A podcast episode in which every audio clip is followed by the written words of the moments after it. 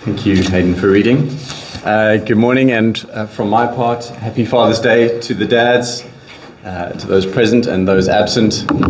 Um, it's good to be with you and, um, and to be warm in here. Uh, let me just. Here we go. Uh, sorry, one more thing. Plug in.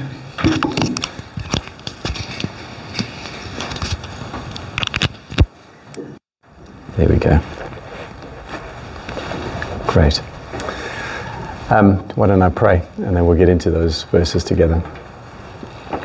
Father, we're so grateful to be here. We're grateful to be uh, those that you care sufficiently about, that not only have you revealed yourself, spoken into your world with Jesus, who is your final word, but you have sovereignly moved in the details of our lives, even as Jeremy shared his testimony, to put us within the sound of the gospel. And then you have moved sovereignly by your Spirit to give us ears to hear that gospel. And our longing is that you would give us more and more of that desire to know, hear, listen, and therefore not drift away from the Lord Jesus. Would you work that even in these next moments for Jesus' glory? Amen. Amen. So, um, so we've said of the book of Hebrews that it's a sermon. It's a classic Christian sermon which has explanation and reasoning and argumentation together with an appeal. Right? So it doesn't just remain at, in one part of us, it engages the whole of us. It doesn't bypass the brain, it works through the brain to reach the heart to activate the will. It doesn't bypass the brain, uh, but nor does it leave our behavior unchanged. It's a message about all of God that addresses all of us. And the point that we were saying kind of is the banner headline for the book as a whole, uh, chapter 1, verse 1, is that we're to keep listening to Jesus because Jesus is God's final word and he is God's finished work. Uh, the passage that we're looking at uh, this morning, well, it has that type of exhortation in it. Um, the exhortation gets kind of put in different ways throughout the book. It's dropped in in different ways. This exhortation to listen to Jesus because he is God's final word. And the way that the author puts it in this passage today is there in chapter 2 and verse 1. We are to be those who pay much closer attention to what we have heard. These are Christians who have heard of Jesus. Pay much closer attention to him, lest we drift uh, this is a sermon. It's an, it's an exhortation to those who are in danger of losing their edge, losing their edge in their faith. I wonder if I said to you, how edgy is your faith right now? How dull or how sharp is the edge of your faith? Uh, when they'd started out, their faith had a sharp edge to it, it was incisive. It was the tool that they used to assess all of their lives, to reorient parts of their lives, to reshape other parts. Uh, it was also the faith that they shared. It was the faith that they contended for in the public sphere. It was a sharp edge to their faith. But, but now, like an axe that had become dull uh, through use, it had become blunt. It had lost its sharp edge. And losing our edge, losing the edge of our faith, can happen in a bunch of ways. We touched on these last week. It can happen when we stall in our faith, when we come off our spiritual growth curve, when Jesus becomes ordinary, when he becomes predictable. Uh, we can lose the sharp edge of our faith when we compromise. And that always is in the area of sin, isn't it? When habits that we drift into or decisions that we make are at odds with the faith that we profess. They don't fit what we say we believe uh, because we've compromised. And then we can also become dull through hardship because circumstances, either just because we're human or specifically because we're Christian, are against us and they wear us down. Uh, to remain sharp edged in our faith for the long haul is tough. That is the assumption behind the exhortation that the sermon writer is giving us. Because to stick with Jesus wholeheartedly for the long haul is to stick with a message that the world finds offensive.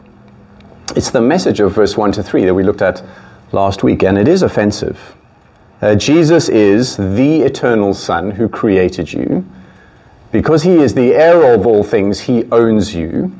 Because he is the one who upholds the universe by the word of his power, he is the one on whom your very next breath is utterly and fully dependent. And therefore, you owe him everything. You owe him all of your allegiance. And he is the only one who can purify your sins, which is your default standing before God. You stand as a sinner, as a rebel against God. He is the only one who can make purification. And because he has achieved that, he is sat down at the right hand of God and he rules over absolutely everything. Everything is accountable to him. And so, therefore, you must listen to him and to him alone.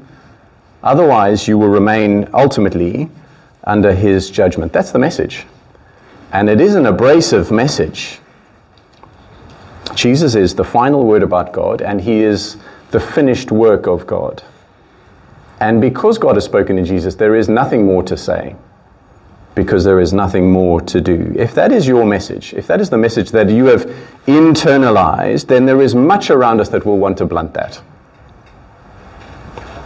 And therefore, we will be tempted to live, to exist with a blunt faith, because there is so much against that. Uh, not to leave Jesus behind, not to make a decision to walk away from him, to turn our backs on him, but maybe just to soften, maybe just to take the edge off. Still believing, but maybe now a little bit more religious than cutting edge Jesus focused. And what the writer wants us to do and wants to do for us is to sharpen our faith again. That's the journey we're on. Um, th- his means might not look impressive, just like um, this little tool over here, which is an axe sharpening tool. And uh, compared to the big axe, uh, it doesn't look like it's up to the task, right? Um, but this apparently is all that I need. I said I need something to sharpen my axe, and they, they took this thing out. I said, no, you, are kidding. And they said, no, this is all you need. Uh, because it's actually got diamonds in it. And if you just sit there patiently and you work the axe, well, then from blunt, it becomes sharp. And that's what uh, is happening with the book of Hebrews. There's, there's going to be things in here that don't, on the face of it, look impressive to us. If Jesus has become ordinary, if he's become predictable to us, and this is a book about Jesus, right? You might think, well, don't I need something extra? And the writer is saying, no, there's diamonds in there. That is all you need. If you sit patiently and you work with it, well, then the edge will come back. God has spoken to us uh, in His Son. The, the logic so far has been the, the reason that you should not drift is because Jesus is God's eternal Son. He is the final word to humanity, the eternal Son. Uh, the reason today that we're not to drift is because Jesus, who is the eternal Son, has become the enthroned Son. That's the heading for everything we're going to say today. In Jesus' relationship to God, which was explained to us last week, he takes us, gives us an eternal perspective, and he locates Jesus in his eternal relationship with his heavenly Father. He is the eternal Son. And today he's going to take Jesus and he's going to locate him into the whole of the rest of the universe and history. And he's going to say he is the enthroned Son over all of that. The reason to pay much closer attention, well, what's interesting how he puts it in this chapter, the reason you're to pay much closer to attention to Jesus as the enthroned Son is because he is way better than the angels. I wonder if you spotted that as um, Hayden was reading. All of the references to angels, they're everywhere in this passage. Uh, they're everywhere up in, in this section, up until the end of chapter 2. They're there in verse 4, verse 5, verse 6, verse 7, verse 4, 13, 14, chapter 2, verse 2, 2, verse 5, 2, verse 16. And they're inserted in there because the writer is trying to make us understand and establish for us the angelic order, uh, the order into which the angels fit. Uh, we glossed over verse 4 last week, but perhaps that's a useful one to dip into. Having become Jesus having become as much superior to the angel. Remember, there's that superior word. Jesus is better, he's greater, he's superior. Jesus having become as much superior to angels. Jesus is better than the angels. And as soon as you say that, and you say, well, seriously, Jesus is better than the angels, that's, that's amazing. That seals the deal for me. if Jesus is better than the angels, then, then where do I sign up? There's no ways that I'm going to be drifting away from him. Well, what is all of this about angels, you might ask? They don't seem to factor as heavily in our lives as they seem to have in the lives of the original readers. Uh, but that's where we need to understand. Why would angels have represented a distraction from listening to Jesus for the original hearers? And the commentators talk about various options. Uh, they come down to two main options, and I think actually, in the end, it's probably a combination of both of these. Option one is that young Christians, they've started in the faith, but they're tempted to give an exaggerated importance to angels. Angels are not kind of sheet wearing, cloud floaty, harp playing beings, they are warrior messengers. They are one below heaven. Somebody put it this way they, they, they, represent the border between heaven and earth. They're above humanity, we'll see in next week's passage. They are supernatural beings. And so young Christians are tempted to give them an exaggerated place and to worship them, to treat them as intermediaries who carry an authority with God, an extraordinary authority with Him. Tempted to worship the angels. The, the other temptation is to give too high a place to the message that the angels declared. Um, the angels uh, delivered the Old Testament law. Uh, we're not told that in the giving of the law in the Old Testament, but the New Testament, when it refers back to the giving of the law, says the law was delivered by angels. You can see that in a couple of references Acts chapter 7, verse 38, uh, verse 56, and then Galatians 3, verse 19 it tells us that the angels themselves appeared on the mountain, on Mount Sinai, when Moses was receiving the law. And so the temptation uh, is either to worship or to follow, to give too high a place to the message that the angels brought. And you can see why that, that's a temptation, can't you? If you're a follower of Jesus, well, Jesus' message, Jesus' message came via a bunch of scraggly Galilean fishermen. But that message came well, that message came by warrior messengers. Uh, it feels very ordinary, the gospel of Jesus. The temptation not to drift here is not to drift into a Christless religion, but I guess to augment it. But as you augment it with the focus of angels, it, it is a distraction. It distorts, it, it removes the distinctives and the sharp edge that Jesus is the eternal Son, who is God's final word and God's finished work. Because much of what is precious and distinctive about Jesus, on the face of it, looks ordinary, even humiliating. I take it you and I um, chat to me afterwards if, if you are tempted to follow angels. I tempt, I'd imagine most of us aren't. Uh, but like all of us, like our ancestors, all of us, well, we are in danger of losing our edge. And so here is the solution. Uh, this little tool uh, this kind of very ordinary topic, supposedly looking at Jesus. It doesn't look like much on the face of it, but it has diamonds in it. And so our job is to, is to work with it. And the axe will go from blunt to being razor sharp. The eternal Son has become the enthroned Son. Let's zoom in on uh, verse 5 to 13, because what the author does there is he takes seven quotes, he employs them to build the case that Jesus, the eternal Son, has become the enthroned Son. His genius uh, of the writer is that he uses the Old Testament. That's genius, isn't it?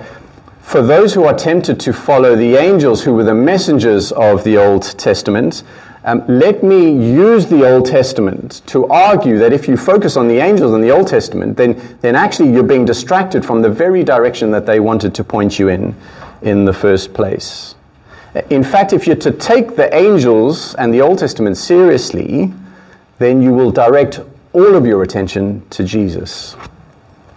And he builds his case in steps. The first of which is that the Son has been crowned and is ruling. And that's uh, verse 5, first part of verse 5. First quote there is from Psalm 2. Um, Psalm 2, to give us perspective, was massive in the first century for Christians. Uh, it was the John 3:16 of the day. That's the one that I guess most Christians would say that they know. I once heard somebody put it this way: that if you were a, a, a Christian teenager in the first century and you had a hoodie with a scripture verse on it, then, then 90% chances are that that verse would come from Psalm 2. It was that big. Uh, it's a psalm about God's response to the nations that stand against him, that reject God and his Messiah. And God's response in the face of that supposedly powerful opposition is to laugh and reassert his rule by installing his king, his Messiah, to whom every knee must bow or be destroyed. But in uh, Psalm 2 and verse 7, God addresses that king. He speaks to that king, and he does so in a, in a, in a way that for us is really surprising. He says there, verse 7, You are my son. Today I have begotten you. Which is to say, God's king, well, he is not just any king, he is God's son. Or to put it the other way around, um, to flesh out what it means for Jesus to be the Son of God. The Son of God is a title. Well, it's not just a divine title, it is also a royal title. Uh, we would think that uh, to, to, for Jesus to be the Son of God, to apply that title to him, is just simply to say that Jesus is divine. The Son of God is God, right? But the psalmist wants to take it a, step further and deeper to say that the Son of God is also God's King. This King from Psalm 2. And so now, by, by quoting that verse from Psalm 2, over a thousand years after it was penned, the writer of Hebrews is saying Jesus who walked around in Nazareth. He is that Son of God King. The eternal Son has become the enthroned Son in the person of Jesus of Nazareth. And the reason that the uh, uh, writer of Hebrews can do that in just such a succinct way in the first part of uh, verse 5 is because he's pulling on a whole bunch of data that is there in the Gospels and in the book of Acts making that point, the evidence being, when you put it all together, that, that the scope of Jesus' time on earth, right up to his resurrection and his ascension, you could read all of that in one way. You could read all of that as one long coronation ceremony. And there are various steps in the process. I put the process on your outline. We don't have time to go into every detail. But his baptism, his transfiguration, his crucifixion, his resurrection, and his ascension. Uh, Jesus' uh, baptism, all, all of those things are about the coronation of Jesus. All of them are about Jesus becoming the enthroned Son. That's what his baptism is about. I wonder if that's a question that you've asked yourself. When you read about his baptism, Mark chapter 1, verse 9 to 11, Jesus in the Jordan with John the Baptist comes out of the water. The Holy Spirit descends on him like a dove. What's going on there? This, this is not Jesus as a sinner having his sins washed away. That wasn't true of him. He didn't need cleansing like we do, it's just what our baptism symbolizes. He didn't need to be united with Jesus. He was Jesus. He didn't need to be united with himself, right? Okay. That, that's not what. His baptism was unique. It was, in fact, a coronation ceremony. So, as the Spirit comes down and rests on him, that is what Isaiah promised would happen as the anointing of the king. The king would be anointed with oil. Jesus is anointed with the Holy Spirit who comes on him and rests on him. That is the marker that he is the king.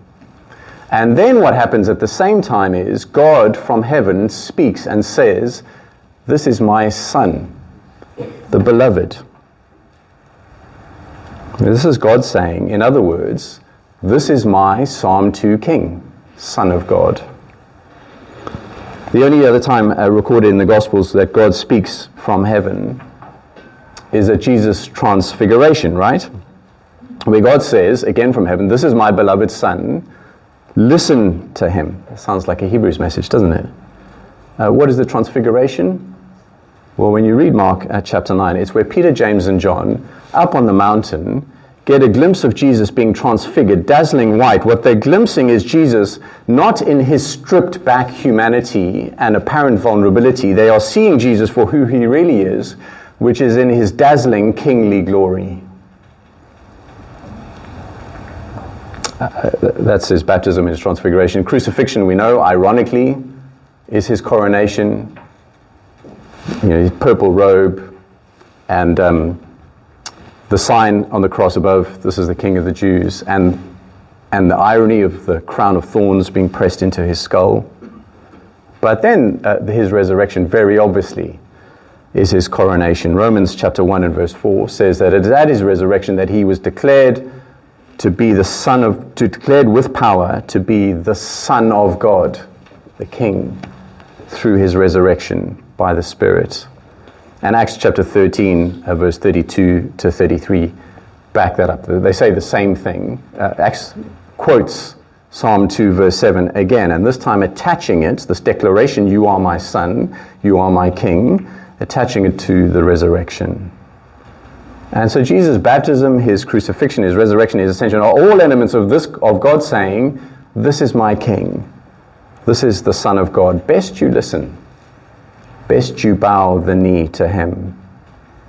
Now, when he says, uh, This is my son today, I have become your father, it's not true to say, you know, people get a bit confused. Uh, Jesus was never not God's son. He is the eternal son. It's not like at that moment God said, Oh, I think I'll adopt you.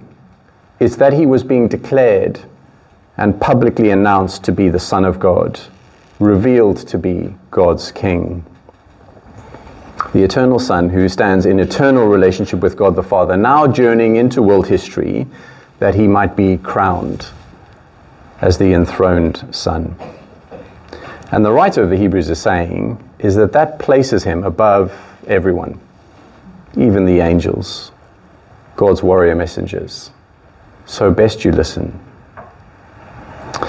The Son of God has been crowned and, and is ruling. And then he is ruling on a forever throne, secondly. The second quote in verse 5 comes from 2 Samuel 7. It's the great covenant with King David. 2 Samuel 7. It's worth a read. And the promise to David was that his descendant would rule on the throne forever. Problem was, kings come and they go, they die, they're replaced by their sons who end up being reprobates, and they lead God's people astray. And now God is saying there is a forever king coming. He is your descendant. He will be on a forever throne. And many had read that people to say that, that David was going to have a house. He was going to have a succession of kings. So that the house of David, or David's royal line, would never die out.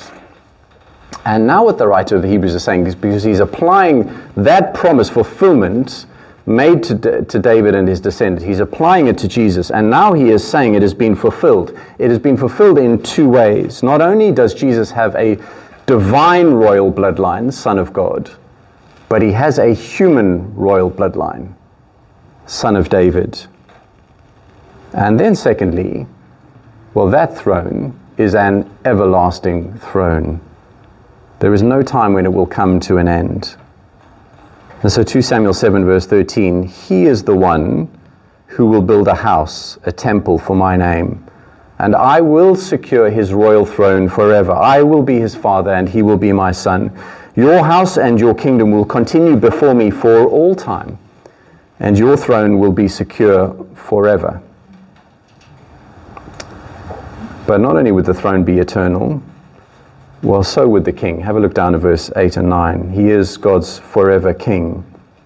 Quote from Psalm 45 just drives home the fact that Jesus' throne and his kingship are eternal. Your throne, O God, is forever and ever and ever. Because he is, well, he's described there as God's anointed one. He's the one that God has chosen for the task. Chosen because his kingdom was one of uprightness, unlike any king before or since. We're told he loves righteousness and he hates wickedness, and therefore he is God's designated forever king. So, where we got to, uh, the eternal Son has become the enthroned Son, a forever king on a forever throne. And then also, he is a king who is served by angels. We said up front, uh, angels featured prominently and what he does here, he's, he's got lots of data in there about the son, about the king, and about him being the enthroned son. And he's got all this data about the angels, but he's using this information about the angels to make the point and reinforce the point about the enthroned son because he's contrasting the two. And he contrasts the two in a couple of ways um, in these verses, verses 6 and 7. He, he weaves the angels in And what he's doing is he's putting the angels in their place. That's a brave thing to do, right? If these are warrior messengers. But actually, not really that brave, because the way he does it is just by quoting the Old Testament, by quoting God's words about the angels. And the first is a quote from Deuteronomy 32. This is Moses. Moses' song standing on the border of the land, Israel about to go in. And these are the last words of Moses' song, the climax of the song. And there he says, and this is the Greek version of the Old Testament. You can ask me, there's a technical question about that later. Um, there it says, let, all, let everything worship him. As we step into the land, the land where God is king, let everyone worship God's king.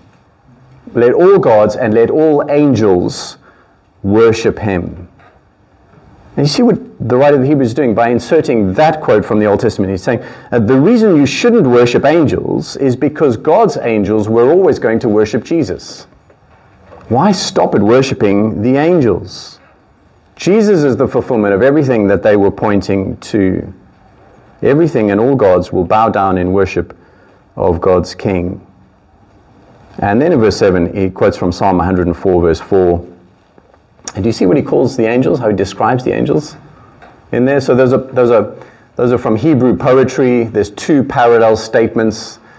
They're saying more or less the same thing in slightly different ways, using different words. The first line he calls them angels.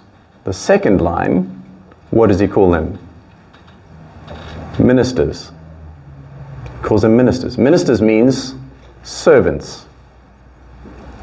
That's striking, isn't it? He is putting the angels in their proper place in relation to the enthroned Son. He's saying that, that if you're really keen to serve and worship angels, or the Old Testament message that they brought, to take those things seriously, then the way to do that is by serving and worshiping the enthroned Son Jesus, just like the angels themselves are doing right now. For they are worshippers and servants of Jesus. Why would you stop at them? So here's the place that uh, the writer is putting the angels in. They have a very important role. It is a role of forwarding or redirecting. That's what happens sometimes with your phone calls, like when you've got a serious issue you've hit, uh, you've hit a wall and you need help. You phone the call center, nobody ever publicizes any other numbers that you can get through. You can't go and speak to somebody in person. You have to phone the call center. You're hoping against hope that you're going to get through to a figurative angel who is going to be able to help you and break through the wall with you. And you hit the, gives you the menu, you hit the option for angel. I need a saving angel. Uh, they put you through, and they say to you, the angel picks up the line and says, I'm not going to be assisting you today. And they utter those dreaded words, please hold whilst I redirect your call to another department. And it rings twice. You're about to hang up. You're just like, you've lost all hope. It rings twice, and somebody answers, and they give their name, and you realize that the angel has forwarded you to the chief executive of the business, right to his office. He is the one who picks up the phone and he says, Hello, mentions your name. How can I help you? And you, once you've uh, sunk in what's happened, you say, uh, Please, I'd rather speak to the angel. Please, could you put me back to them? Put me on hold. No, you don't do that. You would never do that. The writer is saying that if you, if you get the angels and you understand them and their message, then you will not get distracted by them. You will not be tempted to go back to them and to put the focus on them and to ask them for help. No, that would take the edge off your faith. You will let them redirect you to Jesus, which is the thing that will sharpen your faith. And then, uh, out of those verses, uh, his rule will outlast all. This is the enthroned Son forever king on the forever throne, worshipped by angels, and his rule will outlast all. Those are the last two quotes. And they place or locate the enthroned Son into the sweep of history. Verse 10 is a quote from Psalm 102, where God, this is the headline of the psalm, the theme of the psalm, God is enthroned forever, and he rules on high. And the quote there, you laid the foundation of the earth in the beginning. It's taking us back to the scene of creation, isn't it? and the heavens are the work of your hands. Now, he is the creator. He's applying creator language to Jesus. Uh, to the materialist, Uh, not the person who chases money, but the person who believes that all there is philosophically in the world is the stuff that we can touch, see, taste. There's no spiritual reality. To the materialist, creation, well, is all that there is, and therefore creation is ultimate. But the psalmist says uh, it is not so, because God will outlast creation. Creation is not ultimate, God is. And now the writer of the Hebrews is applying that reality to Jesus and saying Jesus will outlast, and therefore Jesus is ultimate reality. Uh, take all of creation, all of history, and verse 12, uh, Jesus will roll it up like an exercise mat. I know, you know, the dads in the room, um, just in terms of working on the dad bod, you get out there and you've got, you, know, you go to the gym, you've got your class, you roll out your mat, class over, roll up the mat, uh, tuck it under your arm, uh, job done. That is what Jesus will do with all of creation and all of history. He will roll it up and tuck it under his arm. He will outlast all of creation. Uh, creation will be changed, we're told, but he will remain the same. Chapter 13, verse 8 of Hebrews will tell us Jesus is the same yesterday, today, and forever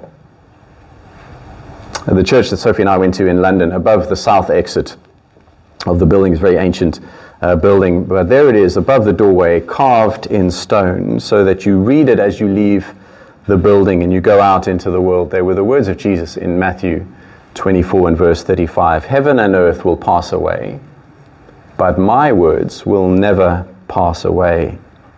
The Son of God and his words will outlast everything which is really sobering for us, isn't it? In the, in the game of uh, survivor, kind of spiritual survivor, if you like, and you read verse 13, if Jesus is the one who will outlast everyone, well, then his enemies will pass away. Psalm 110 is also quoted extensively in the New Testament and in the book of Hebrews. We're going to come up against it, come across it again and again and again. So if uh, Psalm 2 is the verses, uh, is, the, is the psalm that must be emblazoned across all of the hoodies, then the writers of the New Testament put Psalm 110 on every billboard. Sit at my right hand until I make your enemies a footstool for your feet. Uh, Jesus' rule will outlast every rule. The, the kings who stand in opposition to God that we met in Psalm 2, they take their stand against God and his anointed one. What will become of them? and of every human being who lines up with them, which is to say, every human being who does not line up with Jesus, who does not submit to the enthroned Son. Well, Psalm 2 says they will be dashed to pieces like pottery, and Psalm 110 says they will become a footstool for Jesus as he is on his throne. It is a place of nothingness. Why listen to Jesus? I guess because it is the only sensible move if you have any concept whatsoever of risk. Met somebody for uh, coffee at the start of this week, and um, it just really struck me in the way that he went about making decisions that he was all about analyzing and mitigating risk. Uh, what is risk? Risk is the, is the magnitude of the seriousness, the downside of a negative event, multiplied by the likelihood of that event taking place.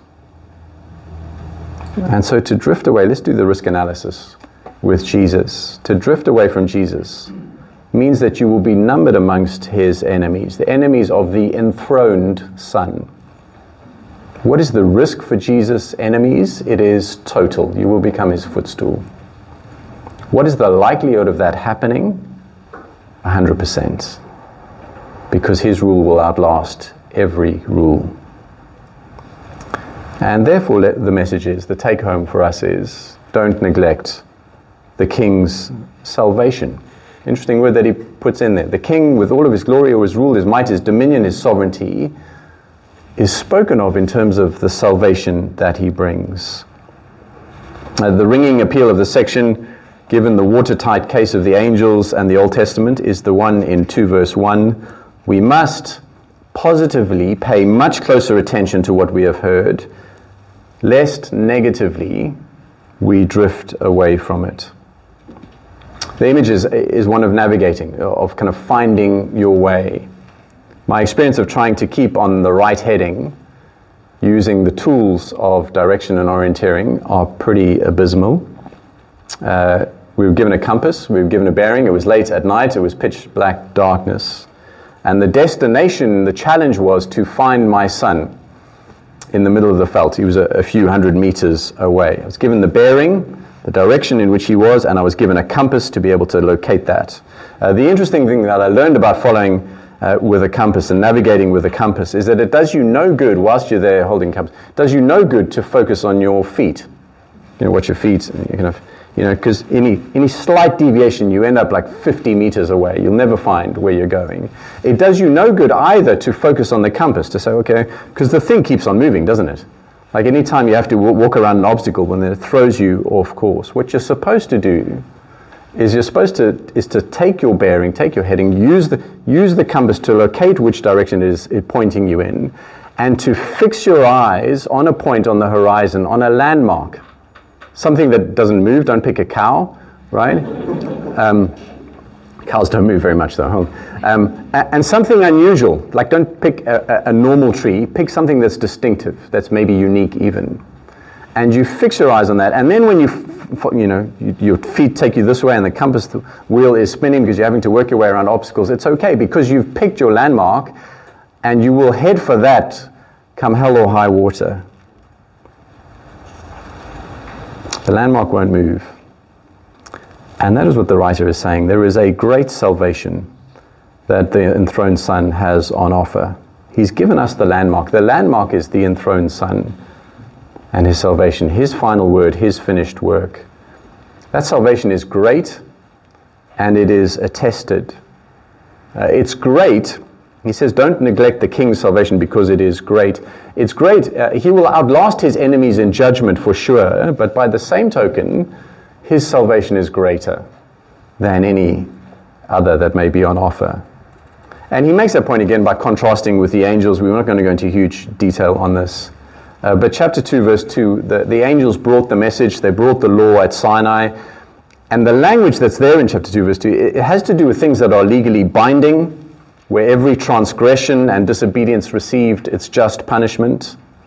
Because that's what the law did. The law portrayed the awesome holiness of God. And so it exposes those who are guilty of violating the holy law of God. It, it indicates that they must not go unpunished. So when Moses meets God, introduced to God during the book in the book of Exodus, he's up on the mountain. He, he comes down the mountain the second time that he's receiving the tablets after the first set get broken. Yahweh meets him and declares his name to him. He exposes his character, inner workings to Moses. And he says, he describes himself as the Lord, the Lord, a God merciful and gracious, slow to anger, abounding in steadfast love and faithfulness, keeping steadfast love, forgiving iniquity and transgression and sin, but who will by no means clear the guilty. He will visit the iniquity on generation after generation. Because God in His holiness demands justice. And that was the message declared by the angels at Sinai. And therefore, what that message leaves us longing for is a rescuer. Because if He is holy, and he must punish, he must not leave guilt unpunished. Well, then, what about every one of us?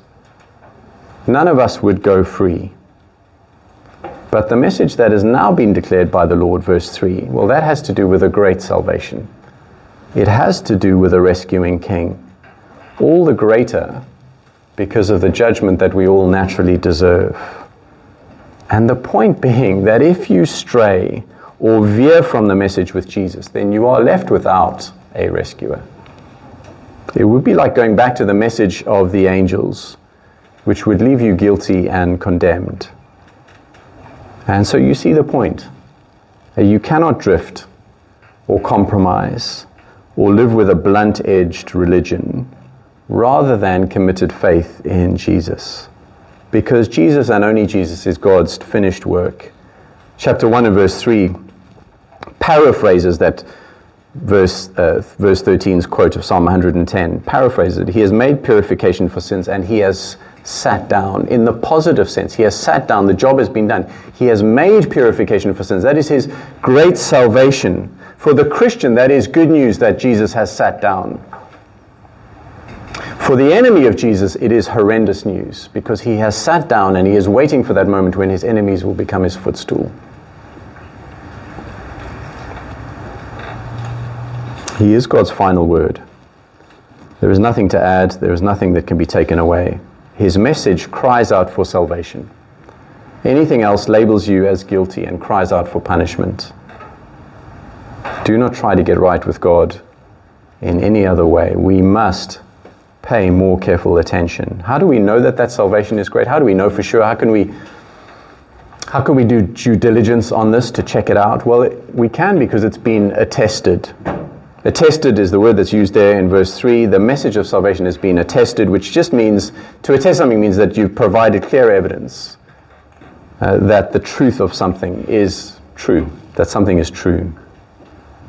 And that Jesus is the enthroned Son with a great salvation has been attested. Verse 9, we were told God has anointed him. He spoke from heaven, This is my Son. That's an attestation, isn't it?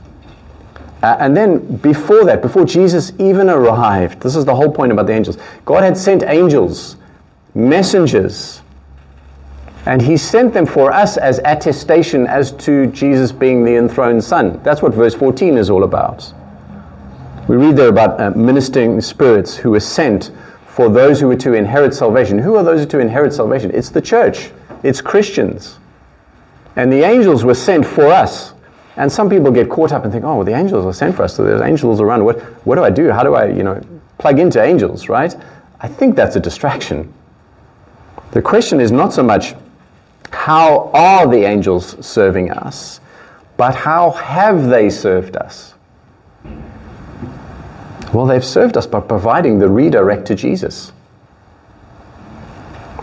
By bringing us the message in the Old Testament that prepared the way for Him so that we would not fail to recognize the eternal Son when he stepped into history, the one who's in eternal relationship with his heavenly Father, who became the enthroned Son in history through his coronation. And so there's anointing, there's angels, there's an announcement, and then there's more attestation in verse 3 and 4. And this is just the way that the gospel gets to us. But it's striking how it's put in verse 3 and 4. The message of Jesus was declared, it was announced by God Himself. Then it was confirmed by eyewitnesses, which I take to be the apostles. And then, verse 4, God also authenticated those eyewitnesses through various means, uh, signs and wonders and gifts of the Spirit that we read about in the book of Acts. You see, that there is no part of the chain of evidence that has not been attested and guaranteed and demonstrated to be true. And therefore, don't drift. It would be the height of folly God Himself has served us with clear and concrete evidence of His eternal and enthroned Son. Let me bring this to a close. What might stop you paying more attention? What might uh, cause you to lose your edge? Well, you might have stalled. You might have come off your spiritual growth curve. Jesus become ordinary and predictable. Can you see from this morning that that cannot be further from the truth? He is the eternal Son who journeyed into world history in the way that he did in order to become the enthroned Son. That is not ordinary or predictable. Maybe you've compromised habits or decisions that you know you've stepped into sin, you know are at odds with a sound and sharp belief in Jesus. Well, Jesus is the one, here's the warning Jesus is the one who will outlast all of his enemies. You don't want to be numbered amongst them, you don't want to drift to that point. He is the one who will wrap up history and he will evaluate history and he will evaluate all of us. But he is also the one at the same time who brings a great salvation and purification for sins and is there on offer as soon as you come to him. But maybe for you it's been hardships. And none of those who stand against him, here's the reassurance none of those who stand against him or his people will have the final word. Jesus gets the final word. Those enemies will become his footstool, those who stand against you, who cause you that hardship. And now, what does that mean? You know, that may be off in the future, but what does that mean for us, reality, in our experience now, as we feel like that edge is being worn away? It means the experience of Psalm 102. And I would commend to you, just as as edifying, encouraging homework to go and read Psalm 102 and know that this is speaking about Jesus. Hear my prayer, O Lord. Let my cry come to you. Do not hide your face from me in the day of my distress. Coming to Jesus with how hard it is. My heart is struck down like grass and is withered. I forget to eat my bread. Here's one I lie awake, and I am like a lonely sparrow on the housetop. But you, O Lord, are enthroned forever. You are remembered through all generations. Nations will fear the name of the Lord. For the Lord builds up Zion, he appears in his glory. He regards, he has regard to the prayer of the destitute and does not despise their prayer. He looks and he hears the groans of his people. Of old you laid the foundation of the earth, and the heavens are the work of your hands. They will perish, but you will remain. The enthroned Son will remain. They will all wear out like a garment. You will change them like a robe, and they will pass away. But you are the same, and your years have no end. And therefore, the children of your servants shall dwell secure. Let me pray.